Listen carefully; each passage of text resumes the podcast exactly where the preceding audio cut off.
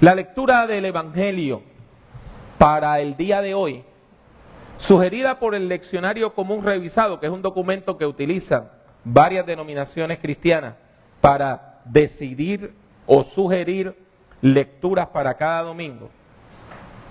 La lectura sugerida del Evangelio para el día de hoy es Mateo 18 del 21 al 35. Y el tema central de este texto es el perdón. Y claro está, el perdón es un tema común y corriente para nosotros, uno de los temas centrales de la iglesia cristiana. Sin embargo, hoy este texto bíblico toma una importancia crucial. ¿Por qué? Porque hoy se está celebrando el 11 de septiembre del 2011, el décimo aniversario del ataque terrorista a las Torres Gemelas. Yo nunca voy a poder olvidar ese día, fue uno de los días más largos de mi vida. En aquel tiempo yo servía como pastor nacional para ministerios hispanos de la Iglesia Cristiana Discípulos de Cristo en Estados Unidos y Canadá. Era un día especial donde nos estábamos preparando para producir unos videos educativos. Teníamos muchas cosas que hacer. Cuando de repente comenzaron los ataques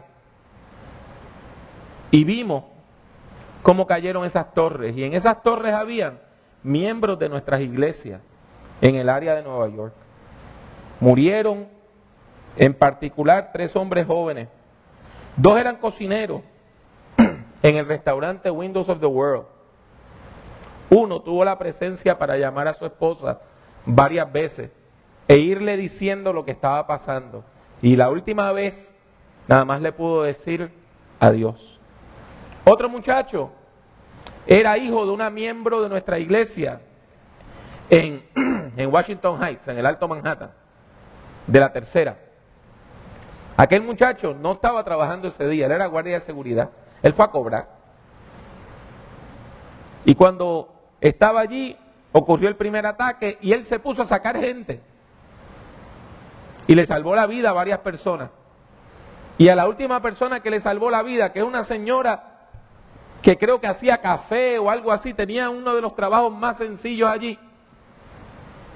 Él la sacó volvió a entrar y ahí cayó el edificio. Y ella vio como aquel muchacho que le había salvado la vida murió aplastado. En octubre del 2001, un mes después de estos eventos, yo tuve el privilegio de predicar un sermón que hicimos en una de nuestras iglesias, recordando a las personas que murieron en las Torres Gemelas.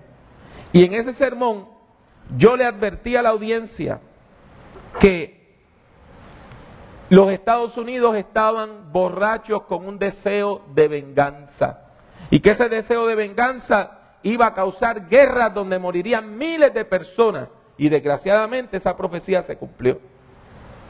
Diez años después, los Estados Unidos están involucrados en cinco guerras regionales, todas en países árabes o islámicos.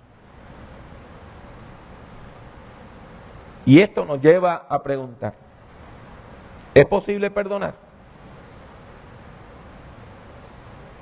Definir el concepto perdón no es fácil. Hay palabras que cuando usted la busca en el diccionario tienen montones y montones y montones y montones de definiciones. Una de esas es la palabra perdón. El diccionario de la Real Academia Española ofrece varias definiciones y entre ellas hay una que dice que el perdón es la remisión de una pena merecida.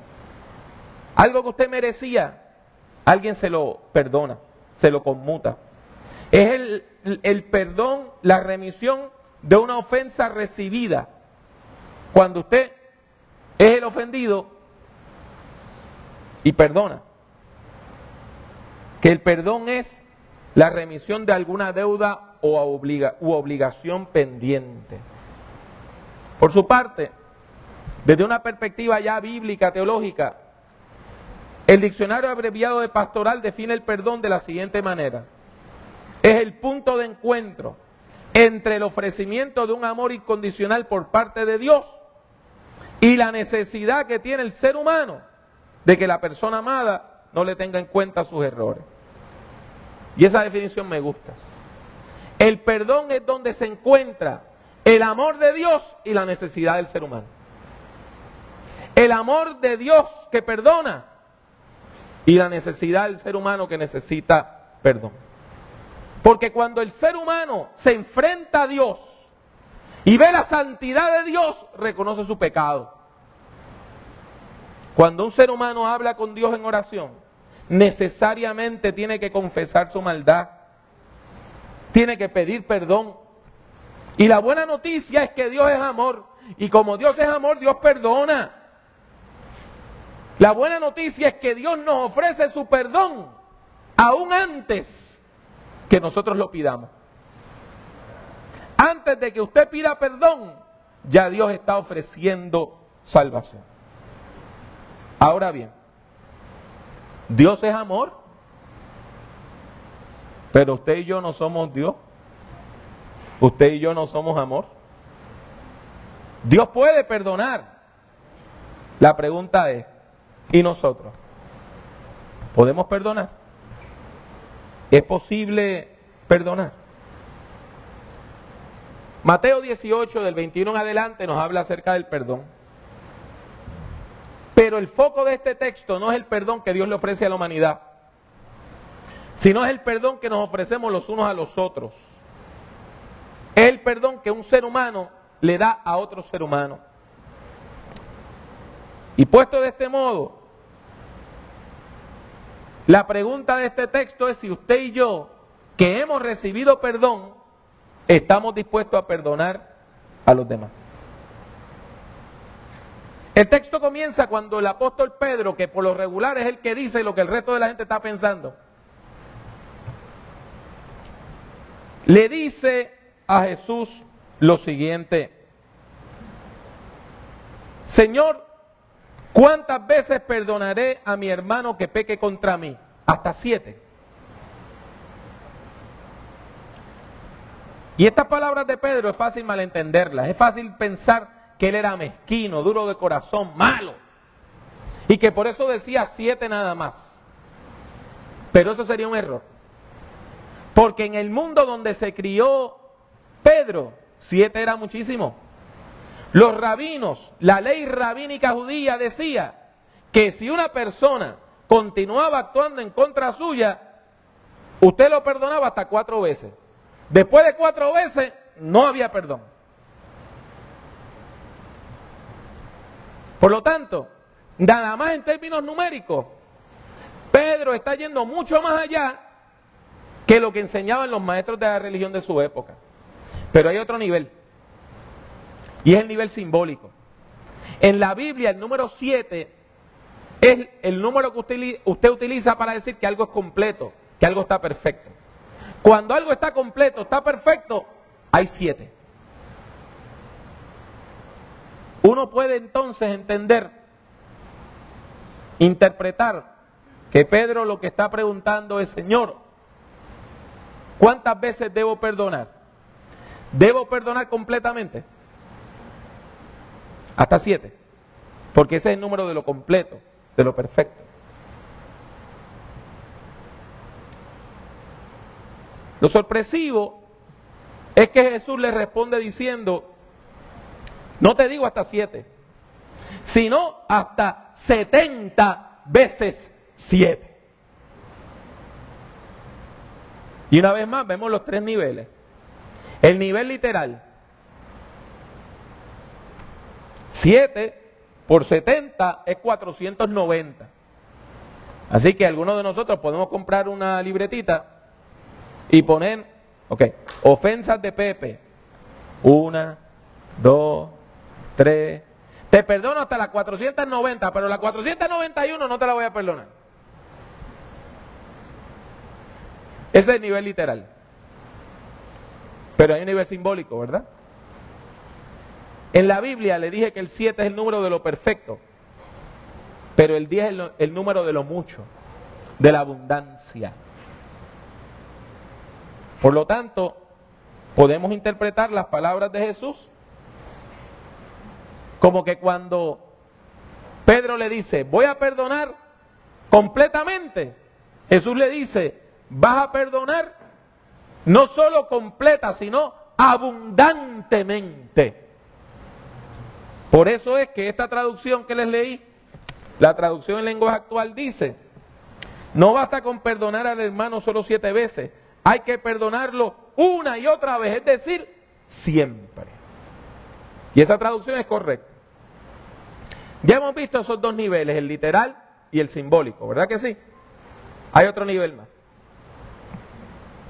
Cuando usted lee la Biblia a profundidad, empieza a darse cuenta que partes de la Biblia nos evocan, nos recuerdan otras partes de la Biblia. Y que cada una de esas partes se empieza a interpretar la una a la otra. Y eso es común en la Biblia. Por ejemplo, Génesis 1 dice, en el principio creó Dios los cielos y la tierra. Y Juan 1 comienza diciendo, en el principio era el verbo. ¿Qué está diciendo Juan? Que el Evangelio es una nueva creación. Usando las mismas palabras de Génesis. Un texto interpreta al otro. Eso se llama la intertextualidad de la Biblia. Y es domingo, así que usar una palabra de domingo no es raro, ¿verdad? Pues mire, cuando usted lee esa frase 70 veces 7, esa frase no es la primera vez que aparece en la Biblia. Esa, frase aparece en Génesis capítulo 4. Y allí se habla de los descendientes de Caín. Que Caín tuvo una generación de hijos, que cada uno era más malo que el otro. Y uno de los descendientes de Caín era un siete macho que se llamaba Lamec. Y Lamec cantaba una coplita, una cancioncita, tenía su propia canción tema, como si fuera un programa de televisión. Y Lamec se pasaba diciendo, a un hombre maté por haberme herido y a un joven por haberme golpeado. Si siete veces será vengado Caín, Lamec lo será setenta veces siete. Usted tiene que entender algo. En el Antiguo Testamento, lo que se llama la ley del talión, ojo por ojo y diente por diente, esa ley es para que el juicio sea justo. Si alguien le da a usted una bofetada, usted no lo puede matar. Si alguien le roba a usted una gallina, usted no le puede romper una pierna. La ley del talión lo que dice es, si alguien le roba una gallina, que le devuelva una gallina. Si alguien le roba a usted una vaca, porque le compra una vaca nueva. Pero usted no lo va a matar por una ofensa menor. Pero ¿qué es lo que canta la Mec? Un muchacho me hirió y yo lo maté.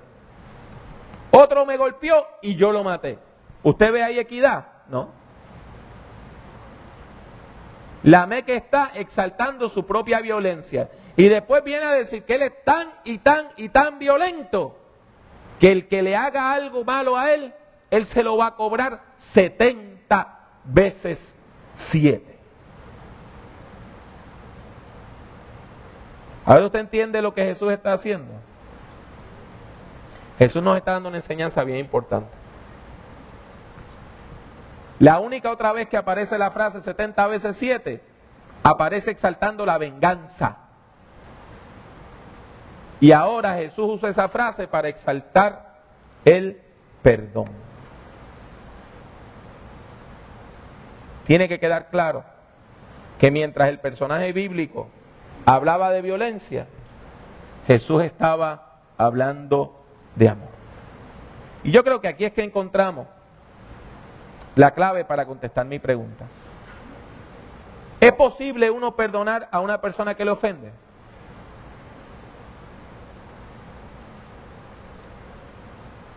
Sí, es posible. Usted puede perdonar. Pero hay algo que nos impide perdonar. Y es el deseo de venganza. Si usted tiene deseo de venganza, no puede haber perdón. Si yo digo, yo te perdono, pero me la voy a cobrar. usted no ha perdonado. Si usted quiere perdonar, pero su deseo de cobrársela es tan grande que le come por dentro, no hay perdón.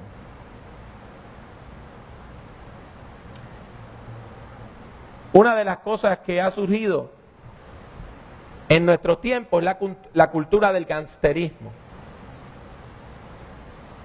la cultura de la pandilla. Los muchachos se matan, ¿por qué? Porque me faltó el respeto. Y porque me faltaste el respeto, yo te mato. ¿Y qué constituye la falta de respeto? Lo que yo quiera. Dos muchachos están en un pop, uno choca con el otro, uno le vira el trago a otro encima y el otro lo mata. Me faltó el respeto, me tiró un trago encima. Eso pasa. Eso pasa. A veces hay territorios de las pandillas. Adiós. Hubo un tiroteo de carro a carro y mataron a uno. ¿Por qué? Porque él entró en mi territorio. Él es de otra pandilla, este territorio lo controla mi pandilla. El él estar aquí una falta de respeto. Lo maté. Ah, qué bien. Y esa cultura del ganterismo ha estado exaltada por nuestra música, por nuestra literatura, por los programas de televisión, por las telenovelas. Es normal usted estar escuchando un reggaetón y como parte del reggaetón se escuchan sonidos de una persona cargando un arma. Vivimos en medio de la violencia y exaltando la violencia. Y el problema es que la violencia no, resuelve nada. Porque la violencia es lo que hace que crea un círculo vicioso. Y por eso alguien de una pandilla mata a otro de la otra pandilla porque estaba en su territorio. Y viene alguien de la otra pandilla y, mata a uno de los que mató al otro. Y cada uno sigue vengándose en un ciclo de muerte y de violencia. Y lo mismo ocurre entre los países. Cuando usted le pregunta a los líderes islámicos, ¿y por qué atacaron las Torres Gemelas? Ah, porque los Estados Unidos estaban atacando a Afganistán.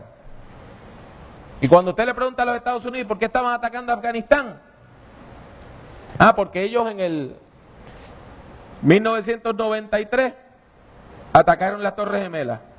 Y cuando usted pregunta, ¿y por qué ustedes entonces atacaron las Torres Gemelas? Ah, porque cuando vino la batalla por el Líbano, ellos bombardearon el Líbano.